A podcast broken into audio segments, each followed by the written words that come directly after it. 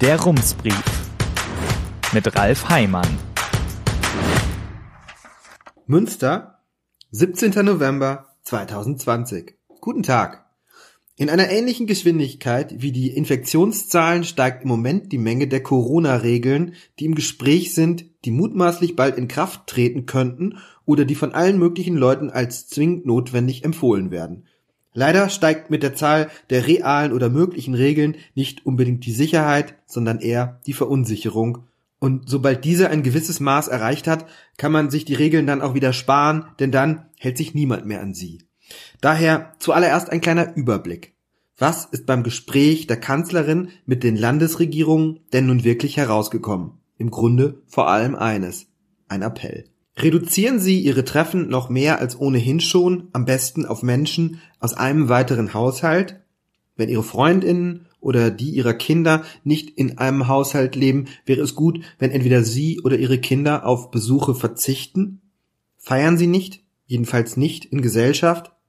Verzichten Sie auf Reisen und Tagestouren überhaupt. Meiden Sie Orte, an denen viel los ist. Bleiben Sie zu Hause, wenn Sie Atemwegserkrankungen haben besuchen Sie ältere Menschen nur, wenn es keine Hinweise darauf gibt, dass sie krank sind. Das klingt alles unangenehm, aber es ist sehr viel weniger verbindlich als das, was die Kanzlerin sich eigentlich vorgestellt hatte. Sie wollte diese Maßgaben zu Vorschriften machen, aber das wollten die Landesregierungen nicht. Und so geht es ja eigentlich schon seit Wochen. Angela Merkel möchte zur Not mit sehr drastischen Regeln verhindern, dass die Pandemie sich weiter ausbreitet. Die Ministerpräsidentinnen und Ministerpräsidenten wollen den Menschen nicht ganz so viel zumuten. So ist es auch mit den Schulen. Das war einer der größten Streitpunkte am Montag. Die Kanzlerin wollte unter anderem eine Maskenpflicht für das Lehrpersonal und alle Jahrgänge, auch im Unterricht. Klassen sollten geteilt und auf größere Räume verteilt werden. Dazu kam es nicht. Um einen Eindruck davon zu geben, warum das nicht möglich war, blenden wir kurz zu einem Interview, das Klaus Kleber am Montagabend im ZDF Heute Journal mit NRW Familienminister Joachim Stamp geführt hat. Dieses Gespräch gibt einen guten Eindruck davon, wie schwer es im Moment ist, eindeutige Aussagen zu treffen. Ich fasse das Wesentliche kurz zusammen. Klaus Kleber fragt, warum es denn nicht möglich sei, die Schulklassen zu teilen. Joachim Stamp sagt, dann brauche man das Doppelte an Lehrpersonal. Kleber sagt, das stimme nicht, man könne doch digitalen Unterricht machen. Solingen habe es bewiesen. Dort hatte die Stadt beschlossen, die Klassen an weiterführenden Schulen zu halbieren und die Klassenteile abwechselnd in der Schule und über digitale Verbindungen zu unterrichten. Stamp sagt, Solingen habe das nicht bewiesen. Dort sei vieles gegen den Willen von Schulen passiert und zum Nachteil von Kindern und Jugendlichen, die nicht aus bildungsbürgerlichen Haushalten stammen, wo die Voraussetzungen für digitales Lernen erfüllt seien. Stamp sagt, Schulen seien keine Virenschleudern, Kleber sagt doch, es gebe eine neue Studie, die zu diesem Ergebnis gekommen sei, Fachleute und Verbände seien sich einig. Stamp sagt, das sei überhaupt nicht der Fall. Er verweist auch auf die psychischen Belastungen, zu denen es komme, wenn der Unterricht zu Hause stattfinde. Kleber sagt, man werde sich in dieser Sache wohl nicht einig. Man könnte das alles fortsetzen. In der gleichen Sendung ist etwas früher in einem Ausschnitt Grünen-Chefin Annalena Baerbock zu sehen, die bemängelt, man sei nun in der gleichen Situation wie im Frühjahr. Die Kultusministerien versuchten mit Schnellschüssen über den Winter zu kommen. Ihr Vorwurf lautet, man hätte doch den ganzen Sommer Zeit gehabt.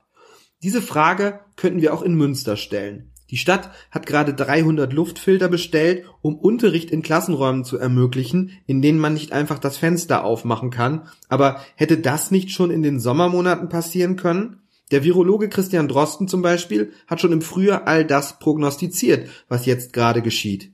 Mit dem Wissen von heute hätte man sicher vieles besser machen können. Doch es gab eben auch andere Fachleute, wie den Virologen Hendrik Streeck, der eine zweite Welle noch lange für unwahrscheinlich hielt.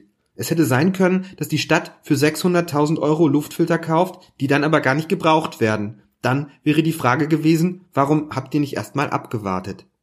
Die Luftfilter sollen in der zweiten Dezemberwoche in Betrieb gehen, schreibt die Stadt auf Nachfrage. Dass sie dann nicht mehr gebraucht werden, könnte höchstens der Fall sein, wenn die Schulen in drei Wochen wieder geschlossen sind.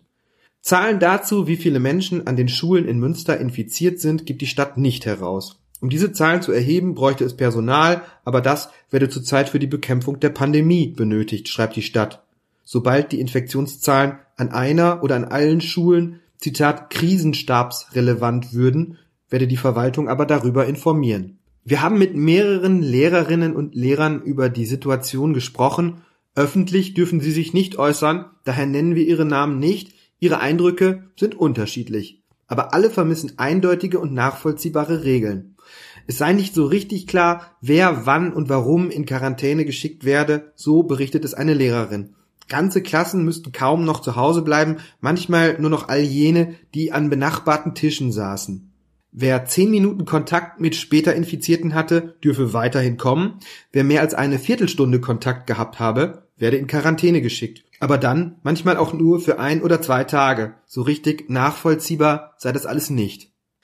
Im Unterricht lüfte er alle 20 Minuten, so erzählt es ein Lehrer, aber wenn die Pausenglocke dann am Ende der Stunde klingle, stürmten alle gleichzeitig ins Treppenhaus. Auch in der Schulmensa sei es verhältnismäßig voll, das Lehrpersonal sei im Verlauf der vergangenen Wochen eher noch vorsichtiger geworden, viele hätten sich sichere FFP2-Masken gekauft, gleichzeitig habe er den Eindruck, so sagt der Lehrer, dass viele sich nur halbherzig an die Regeln hielten, nach all den Monaten sei das vielleicht auch eine Ermüdungserscheinung. Der Blick nach vorne zeigt, wie schwer es ist, die Situation abzuschätzen. Einerseits gibt es die Aussicht auf einen Impfstoff und die Infektionszahlen steigen nicht mehr so schnell. Am Montagabend sagte die Kanzlerin, die gute Nachricht heißt, wir haben erstmal das exponentielle Wachstum gestoppt. Andererseits sind die Zahlen so hoch wie noch nie. Mit einem halbwegs normalen Weihnachtsfest rechnet so gut wie niemand mehr. Und auch nicht mit einem halbwegs normalen Silvester. In den Niederlanden hat die Regierung für Silvester ein Böllerverbot verhängt. Die Grünen haben das auch für Berlin vorgeschlagen. In Köln denkt man ebenfalls darüber nach. In Münster auch? Ja, aber das Ergebnis ist noch nicht ganz klar. Ging es nach der CDU und der FDP, käme das Verbot nicht. CDU-Fraktionschef Stefan Weber schreibt, er halte ein generelles Verbot für überflüssig und falsch, da keine großen Partys gefeiert werden könnten, werde vermutlich auch das Feuerwerk kleiner ausfallen Zitat, persönlich kann ich mit Knallkörpern nichts anfangen, mit einem herrlichen Feuerwerk aber schon, schreibt Weber. FDP-Fraktionschef Jörg Behrens findet es noch zu früh, um über die Frage zu sprechen. Er fände es sinnvoll, wenn die Stadt es verhindern oder erschweren würde, dass Silvester so viele Menschen auf dem Domplatz feiern wie sonst. Zitat, ich glaube aber nicht, dass das Böllern zum Jahreswechsel die Hauptmotivation ist, um zusammenzukommen. Deswegen bin ich skeptisch, dass ein generelles Böllerverbot verhältnismäßig wäre, schreibt er. Entscheiden können CDU und FDP darüber zusammen allerdings nicht. SPD, Grüne und Volt könnten das schon. Doch auch SPD-Fraktionschef Matthias Kersting denkt nicht, dass ein allgemeines Böllerverbot der richtige Weg wäre, um die Gesundheit der Menschen zu schützen. Böllerpartys, wie sie auch in vielen Nachbarschaften beliebt sind, zu verbieten, könnte er sich aber schon vorstellen. Eine abschließende Position habe seine Partei allerdings noch nicht gefunden. So geht es auch den Grünen. Ihre Partei rufe ohnehin schon jedes Jahr dazu auf, wenig zu böllern, sagt Fraktionschefin Silvia Rietenberg. Daher sehe man es grundsätzlich positiv, wenn nicht geböllert werde. Andererseits sei die Frage, ob man den Menschen jetzt noch etwas nehmen müsse. Richtige Silvesterfeiern werde es ja nicht geben, daher werde wahrscheinlich auch nicht so viel geböllert. Vielleicht sei ein Verbot daher gar nicht notwendig. Darüber müsse man in der Fraktion aber noch beraten. Eine abschließende Position habe man noch nicht, sagt Silvia Rietenberg. Die Partei Volt argumentiert ganz ähnlich. Einem Verbot stehe man kritisch gegenüber, sagt Karina Beckmann, Co-City-Lead der Partei, vergleichbar mit einer Kreisvorsitzenden. Den Menschen seien in den vergangenen Wochen und Monaten schon so viele Einschränkungen zugemutet worden, über das Für und Wider von privaten Feuerwerken wolle man lieber nach der Pandemie diskutieren. Man appelliere aber an die Menschen, mit Blick auf die Situation in der Notfallmedizin und die Ordnungskräfte, sich beim privaten Feuerwerk möglichst einzuschränken. Ortrud Philipp, stellvertretende Fraktionschefin der Linken, sehe viele Gründe für ein Verbot, den Stress, den das Feuerwerk bei Wild- und Haustieren verursacht, die Verletzungsgefahr, vor allem aber das wegen der Pandemie ohnehin schon überlastete Gesundheitssystem. Im vergangenen Jahr sei es in der Silvesternacht in Münster zu 72 Rettungseinsätzen gekommen. Wie genau eine Regelung aussehen könne, darüber müsse man erst noch beraten. Aber die oberste Priorität müsse sein, das Gesundheitssystem zu schonen. In den Niederlanden ist das das Hauptargument gegen ein Silvesterfeuerwerk. Unfälle sind statistisch absehbar, Menschen werden in Krankenhäusern behandelt werden müssen, doch die Belastungsgrenzen dort seien wegen der Pandemie schon erreicht. Davor warnt in Deutschland auch die Deutsche Umwelthilfe. Die Organisation sieht aber noch eine andere Gefahr. Es zeige sich immer deutlicher, dass es einen Zusammenhang zwischen der Feinstaubbelastung und schweren Covid-19-Verläufen gebe, sagt Jürgen Resch, der Bundesgeschäftsführer der Organisation. Außerdem sei die Mehrheit der Bevölkerung für ein Ende der privaten Böllerei. Zitat, wann, wenn nicht jetzt, ist die Gelegenheit, das einheitlich und umfassend umzusetzen, sagt er.